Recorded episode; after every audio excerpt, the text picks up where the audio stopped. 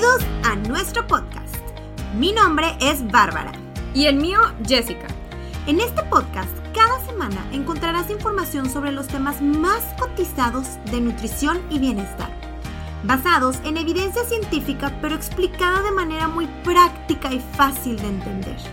Te aseguramos que al terminar cualquier episodio tendrás información valiosa que te ayudará a mejorar tu calidad de vida, ya sea para perder peso, sentirte más feliz y satisfecho, culto cuando la vecina se vende un comentario de nutrición y claro, todo acompañado de un poco de entretenimiento y risas. Gracias por pasar un rato con nosotras hoy. Pasemos a nuestra dosis semanal de conocimiento.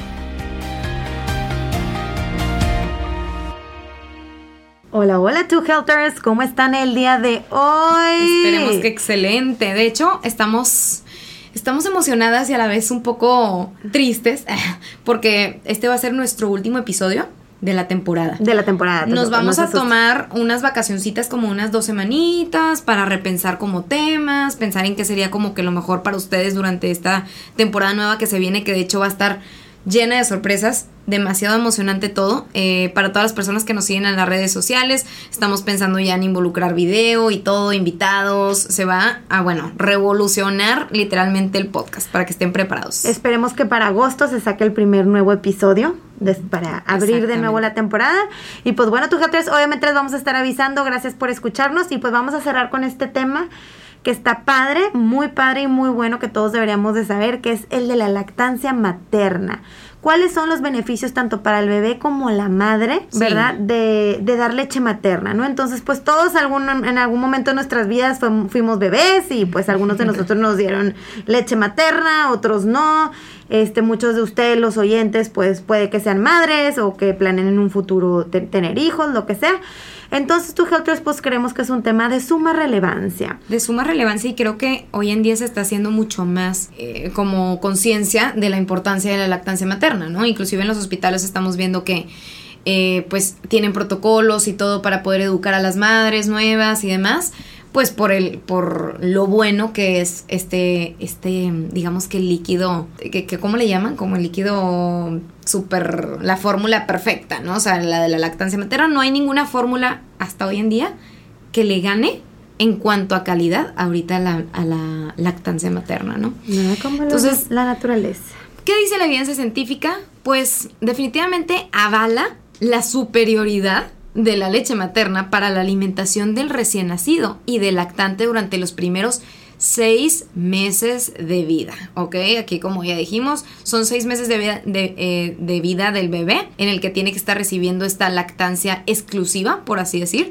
Después de esta edad deben recibir, recibir ya alimentos complementarios, eh, papillas, etcétera, pues y, listo, ¿no? Para poder alcanzar sus requerimientos. Sin embargo, la lactancia materna se puede alargar todavía un poco más, inclusive hasta los dos años de edad. Eh, ¿Qué decía, por ejemplo, la UNICEF en el 2016? De los 140 millones de nacimientos vivos en el 2015, solo el 45% se les ofreció eh, seno materno una hora posterior al nacimiento. Si se fijan, es pues menos de la mitad de lo que se, se, se busca.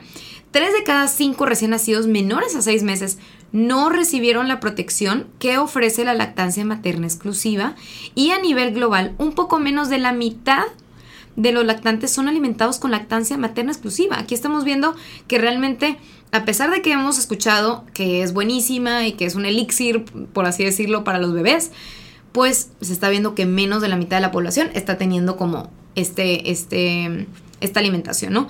En el capítulo del día de hoy te platicaremos sobre la lactancia materna, los mitos, las realidades que existen en torno a este tema, de qué se compone la leche materna, cuáles son los beneficios, los riesgos, también este de alimentar a, a lactantes con sucedáneos. Y este episodio no es solamente para las mamás, ojo, ya que pues obviamente la lactancia es compleja y todo, pues eh, las mamás necesitan muchísimo apoyo, ¿no? Por parte de los familiares, de los amigos, compañeros, personal de salud, entonces yo creo que todos se van a beneficiar del tema del día de hoy. Así es, tu Helters. Entonces vamos a empezar con lo más básica. La leche humana, ¿de qué se compone? a ver, porque, porque es tan buena o qué tiene o qué es. Entonces, primero que nada tiene lo que es el colesterol. Este, y pues la exposición precoz por parte del bebé al colesterol tiene o desempeña un papel demasiado importante en el desarrollo de muchos mecanismos relacionados al metabolismo de este mismo lípido en la edad adulta. O sea, es impresionante, ¿no? Como que... Eh, sí, o sea, que puede llegar a afectar cómo se compone el metabolismo de las grasas a, nivel adulto. A nivel adulto, es algo que consumiste de recién nacido. De interesante. wow, está muy interesante. Y bueno, también es muy rica en antioxidantes, ¿ok? en ácidos grasitos que son insaturados, insaturados, perdón, que son fundamentales justamente ahora para el desarrollo del sistema nervioso central y la retina en el ojito del bebé. Entonces, por estos antioxidantes, pues por supuesto que son clave y pues. Acuérdense que los antioxidantes son bien importantes porque nos ayudan para desoxidar, por así decirlo. O sea, que no, que no haya tanta oxidación celular y que esto nos ayuda muchísimo para todos los daños oxidativos que existen, ¿no? Así es. Protegiendo nuestra, nuestras células. También tenemos la cuestión, eh, pues por ejemplo, del agua. Obviamente está en gran parte este, formada por agua porque cubre con las necesidades de líquidos del, del lactante, por así decir. La proteína de suero, eh, que es importante por su actividad biológica, pues obviamente aquí podemos encontrar desde eh, las células que están involucradas en la parte de, de, las defensas, o sea, las inmunoglobulinas, enzimas, algunas hormonas, factores de crecimiento, inclusive componentes antiinflamatorios y demás. También los carbohidratos, to helters, o sea, la lactosa es el carbohidrato predominante, obviamente, en la leche. Y estos carbohidratos son necesarios, de hecho son fundamentales para el desarrollo del sistema nervioso central. Y también justamente todos estos factores de protección tienen un efecto a nivel actividad bactericida. Sí. Así tal cual en el bebé. Entonces. Sí, por lo mismo de los anticuerpos. Yo creo que lo más relevante aquí es que la leche materna contiene inmunoglobulinas, que este es un factor anticólaro, eh, anticolera, eh, factor antidengue, etcétera. Entonces, protegen, nos protegen ante muchos virus. Y de hecho, si se ponen a escuchar, gran parte de lo que mencionan es que a lo mejor y ponle tú que una fórmula de eh, pues sintética va a llegar a lograr que tenga la misma cantidad de colesterol o antioxidante, bueno, antioxidantes es difícil, ¿verdad? Pero proteína, carbohidrato, etcétera, pero es difícil encontrar y de hecho imposible, creo hoy en día no existe una, una leche sintética que tenga estos factores de protección que le ofrecen al bebé la leche materna. Sí, la cuestión es que no encuentran las inmunoglobulinas. Esa es la diferencia con una fórmula comercial, ¿ok? Que tienen todo lo demás, ¿sí? Nada más las inmunoglobulinas es lo único que... Que pues, no, que no se puede encontrar. Y pues claro, minerales, ¿no? Súper importante, vitaminas y minerales también. Entonces, la cantidad y la calidad de la leche materna no están condicionadas por el peso, la estatura ni el estado nutricional de la mujer, ¿ok? Ojo. Sin embargo, las mujeres que padecen pues sobrepesito, obesidad, pueden tener más problemas para amamantar, ¿ok? Esto es un hecho.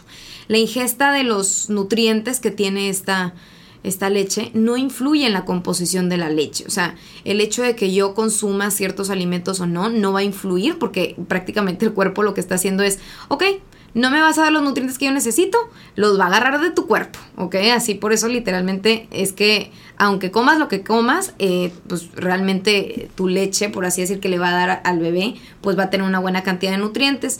Pero la ingesta materna, eso sí, de los ácidos grasos, sí afecta, por ejemplo, el perfil de los ácidos grasos de la leche. O sea, si yo consumo ciertos tipos de grasas que son importantes, que son saludables como el aguacatito, sí me pueden llegar a afectar en la calidad de ácidos grasos de la leche, ¿ok?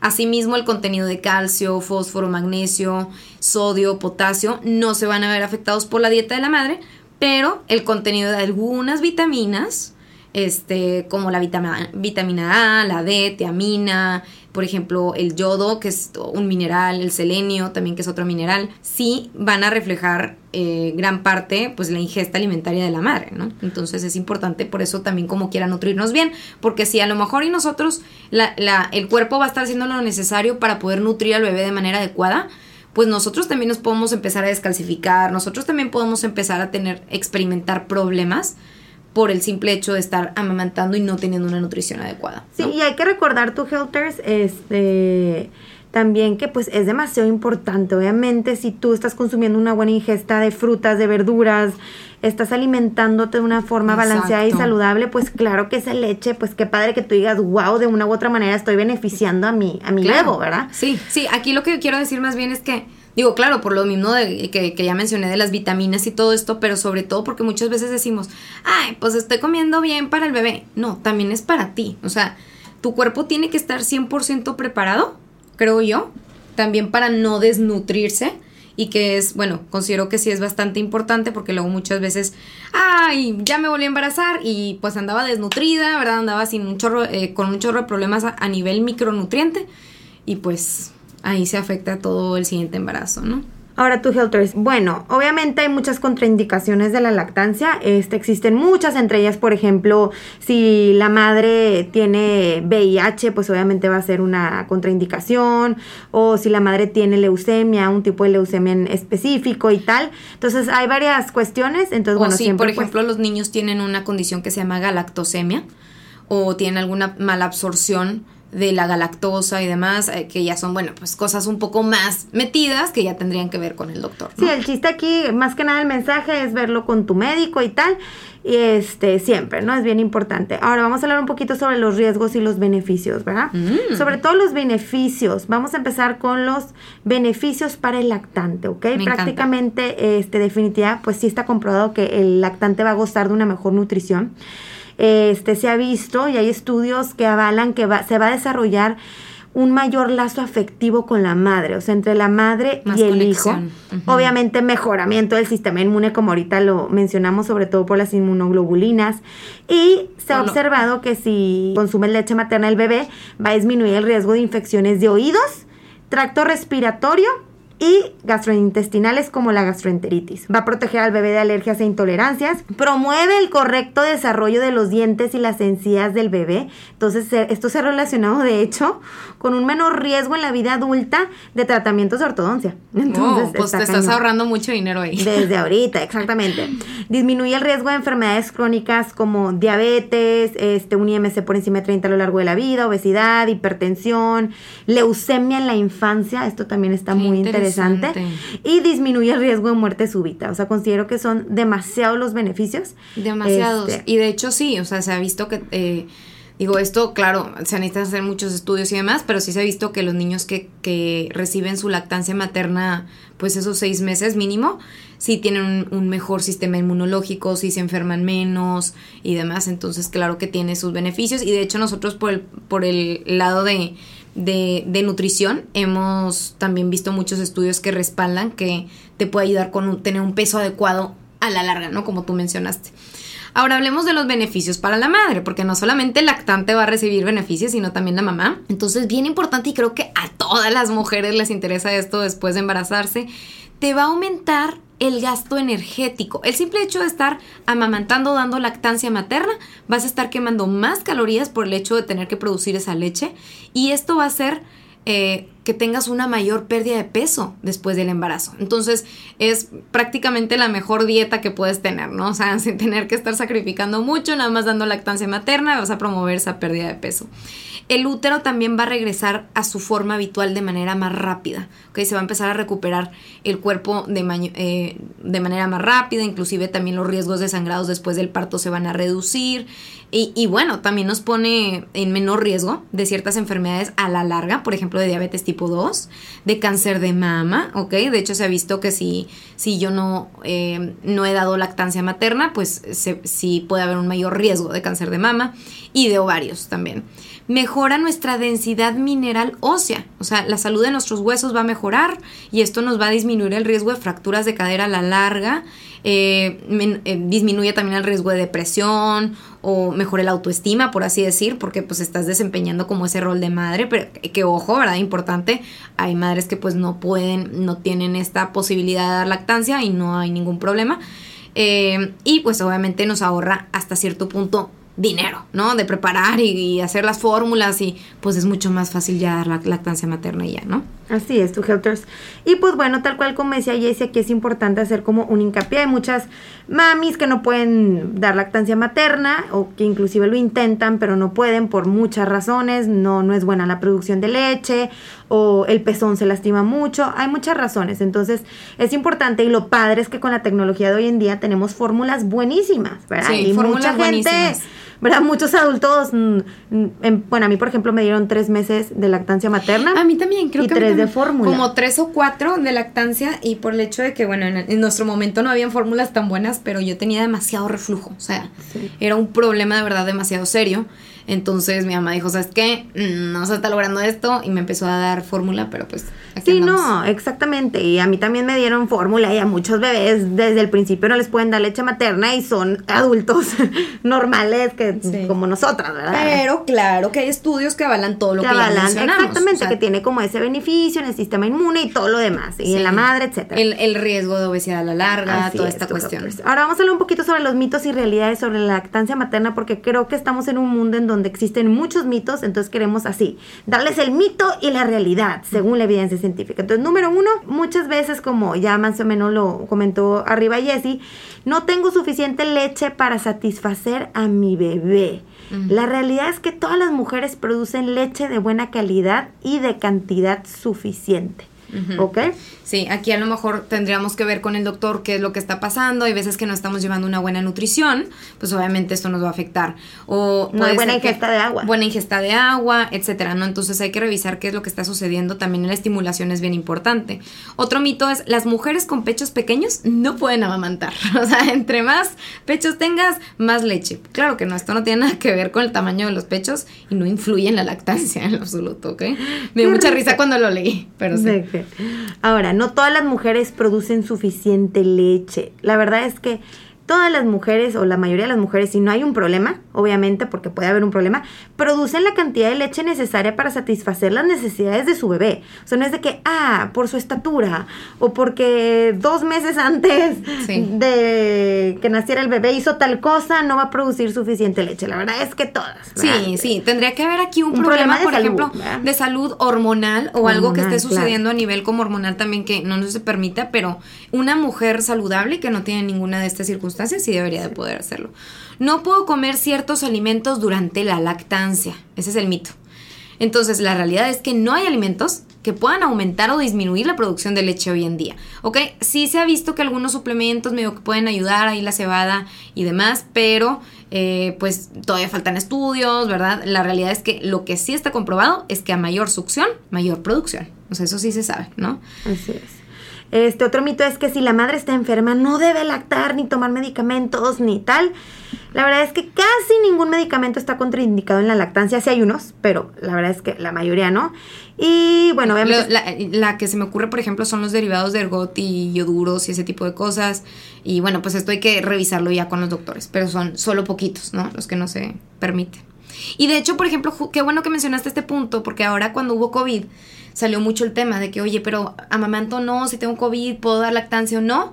Y se mencionaba que sí se puede dar, nada más que hay que cuidar mucho como el contacto con, el bebé, pues desinfectar todo y demás, ¿no? Pero en teoría sí se debería por, este, de poder seguir dando lactancia. Otro mito es el calostro debe ser desechado porque es sucio y antihigiénico. no sé si sabían qué es el calostro, pero es como que la primer, digamos que el primer suerito que sale cuando empiezo a dar lactancia y tiene un color diferente, es un color amarillo. Este, mucha gente pensaría, pues está sucio, como que ahí medio raro, pero no, la realidad es que el calostro no se debe desechar porque contiene muchísimos nutrientes, muchísimos anticuerpos, es prácticamente como una vacuna para tu bebé. Y por eso es que es lo primero que normalmente el cuerpo produce, porque el, el bebé recién nacido lo necesita, ¿no? El calostro es tan demasiado importante. Así es. Y bueno, el calostro es amarillo porque ha permanecido mucho tiempo en el pecho y está podrido. Otro megamito, la verdad es que es amarillo porque es rico en betacaroteno y vitaminas y es muy nutritivo y el betacaroteno justamente pues le da este color. Entonces es nutriente buenísimo que al revés lo quieres y te gusta y está de nuestro lado, ¿verdad? Literal. Entonces ese es su color, tu Helders. Y por último, los bebés necesitan beber agua o té. Este también lo, lo he escuchado, ¿eh? aunque no lo creas. Y bueno, no, la verdad es que la leche es 90% agua. Y como ya mencionamos en la parte anterior, cubre con los requerimientos de agua que el bebé tiene que tomar, entonces no se preocupen, no es como que le tengo que dar lechita y aparte agüita, sino que ya se está cumpliendo con su requerimiento de agua y es suficiente, ¿no? Así es, tu Helters. Y bueno, algo que también me gustaría comentar, como ahorita ya más o menos lo, lo dijimos, es sobre los alimentos. Muchas veces esto confunde a las mamás. Entonces es importante saber que hay ciertos alimentos que consume la madre que claro pueden ocasionar intolerancia o gases en los, en los bebos, pero no existe un patrón común y único para todos los niños. Esto es bien importante porque lo que afecta a un niño puede no afectar, a, otro, y tal. Entonces, la verdad es que la mayoría de los alimentos ingeridos durante el embarazo pueden ser tolerados tanto por la mamá como el bebé durante la lactancia. Entonces no hay razón para evitar desde el principio el ajo, la cebolla, la leche, el chocolate, este, antes de saber si a tu bebo le, le, da coliquito, ¿verdad? Si detectas que hay algo ahí que le está dando cólico, pues hay que ver más a fondo, ¿verdad? Y observar un poquito mejor. Como más personalizado. Sí, ¿no? Y observar lo que tú consumiste como mamá para ver, oye, otra vez le dio cólico, entonces pues es algo que yo estoy consumiendo. Entonces, esto es importante. Definitivamente. Eh, exacto, entonces cualquier cambio o desagrado que tú veas en tu bebé, hay que estar como que echándole mucho ojo para obviamente evitar ese alimento que, le está causando daño, ¿verdad? Entonces, esto es súper importante. Y algo sí que me gustaría mencionar es sobre la cafeína, ¿no? El café, el té, el mm. chocolate y tal. Esto sí puede llegar a irritar a algunos bebés. Entonces, pues intentar consumir descafeinados, este, si comemos chocolate que sea con moderación. Entonces, sí es importante tener tomar esto en consideración, porque al final de cuentas, pues es cafeína que por supuesto que se va a pasar a través de la leche. Y otro tema también que se menciona mucho es sobre el pescado, ¿no? De pues es bueno, mm. no, qué onda. Eh, se ha observado que una recomendación buena es que a lo mejor podemos limitar algunos, pero están muy raros que dudo que alguien lo, lo, que alguien lo consuma, que es por ejemplo el pez espada, el tiburón. Es que son pescados mucho más grandes. A lo mejor aquí sería como, pero creo que eso aplica en general, bueno, en general como para todos, o sea, todo lo que son pescados grandes, por ejemplo, inclusive hasta el atún no se recomienda de hecho, consumir demasiado. también en la lista. No se recomienda consumir demasiado que sí se puede, ¿verdad? Pero no Oye, no es normal, ando en modo fan del tiburón toda la semana, pues a lo mejor no es una buena idea. O sea, unos menos de 150 gramos por semana y tal. Y obviamente también platicarlo con tu médico y que él te diga qué hacer, ¿verdad? Esto es importante. Y pues bueno. ¿Y qué hay, por ejemplo, del alcohol? No, pues no, claro que no. Sí, no. Porque de seguro algunos tu van a no, querer No, no, o sea, si vas a... Eh, muchas veces el alcohol es importante saber que pues obviamente puede...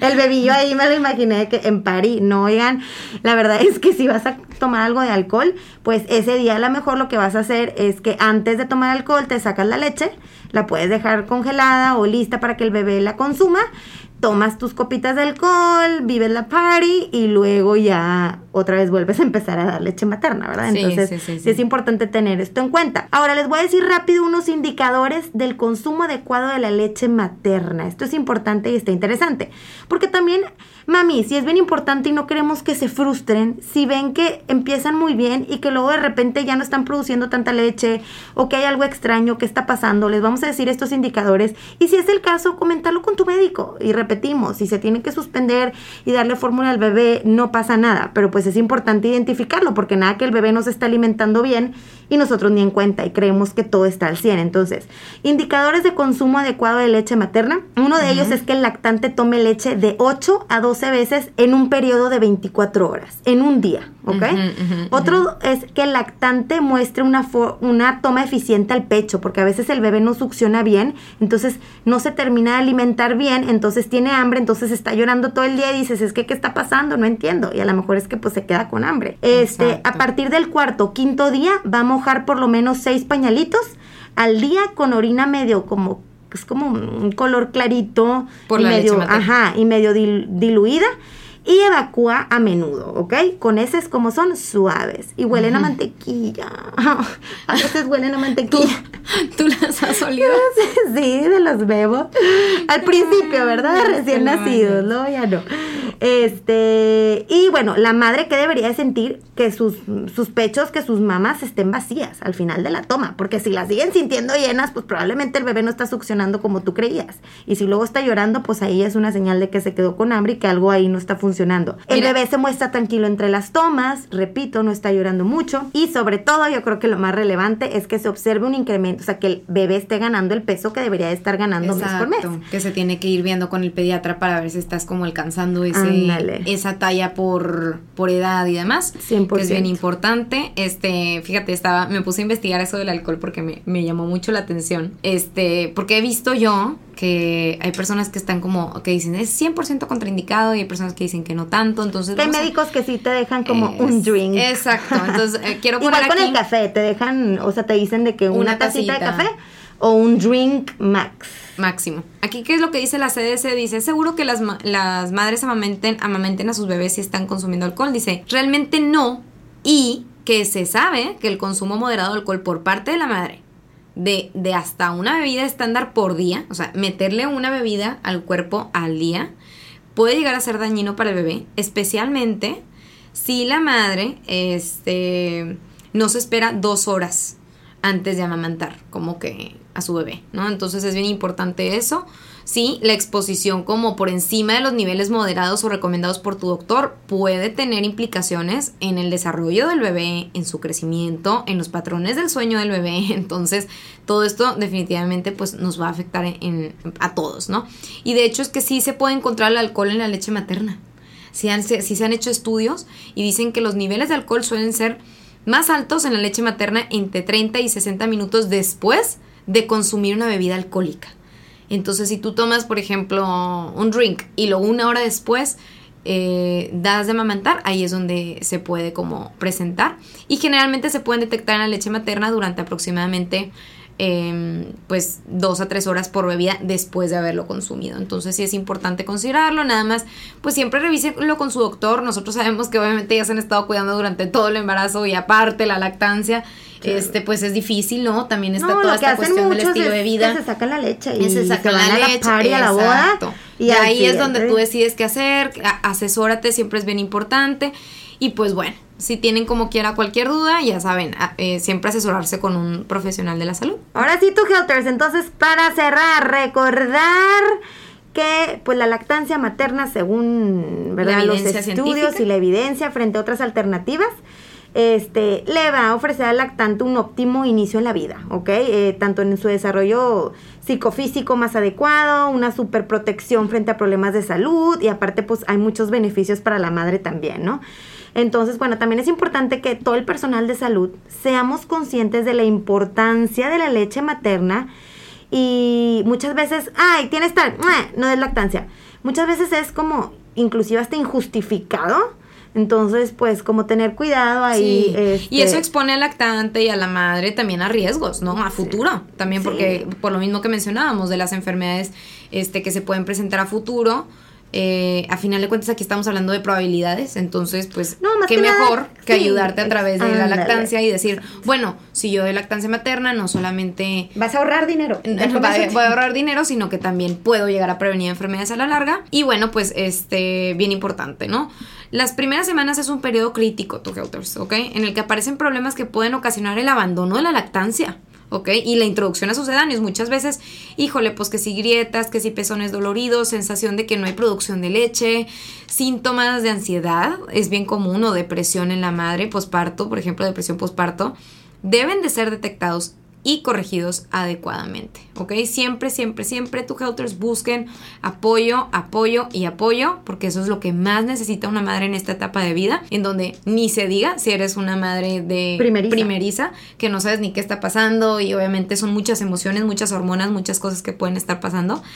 Este, buscar apoyo y pues también comprender a las madres, ¿no? No, claro, y todo platicarlo con el médico, ¿verdad? Porque a lo mejor sí, al principio te duelen demasiado los pezones y dices, esto no es para mí, pero es una etapita. O sea, justo estaba hablando con una amiga mía que es madre primeriza que me contó que los primeros días, la verdad, estuvieron muy pesados, dice, o sea, era demasiado doloroso, mis pezones, todo. Eh, le causaba mucha ansiedad y no, obviamente dos, 15 días después ya se adaptó y como todo en la vida. Como todo en la vida. Hasta que tu médico no te lo indique, pues a lo mejor ya puedes tomar otras decisiones y tal. Entonces, tú, pues la lactancia es todo un proceso complejo, pero sin duda trae muchísimos beneficios, como ya vimos. Entonces, recuerden, apoyo, apoyo y más apoyo es lo que necesita una madre en esta etapa de la vida. Si eres oyente y tienes una pareja que tuvo un bebé, este, o tu hermana, la tía, lo que sea, por favor, bien importante. Ah, sí, el apoyo, porque si es difícil, es complicado y es cansado también. Es, muy cansado, Y, viene todas las implicaciones también sociales, etcétera, que, que, puede llevar. Este, pero bueno, tu entonces esperemos que les haya gustado este tema, que hayan aprendido algo nuevo. Y ya saben, como quiera, si tienen cualquier duda, mándenos direct message ahí directo a nuestro Instagram. Si no nos siguen, estamos en Instagram bajo el nombre Tu Health Oficial. Nos encantaría conocerlos, nos encantaría saber que están escuchando nuestro podcast. Y bueno, pues nos estaremos viendo ya próximamente en agosto con nuevas sorpresas y nuevos Ay, tu episodios. Health va a estar buenísimo y con video, espérense e invitados. Los queremos y cualquier cosita estamos platicando. Disfruten mucho su veranito. Uy, vacaciones. Adiós.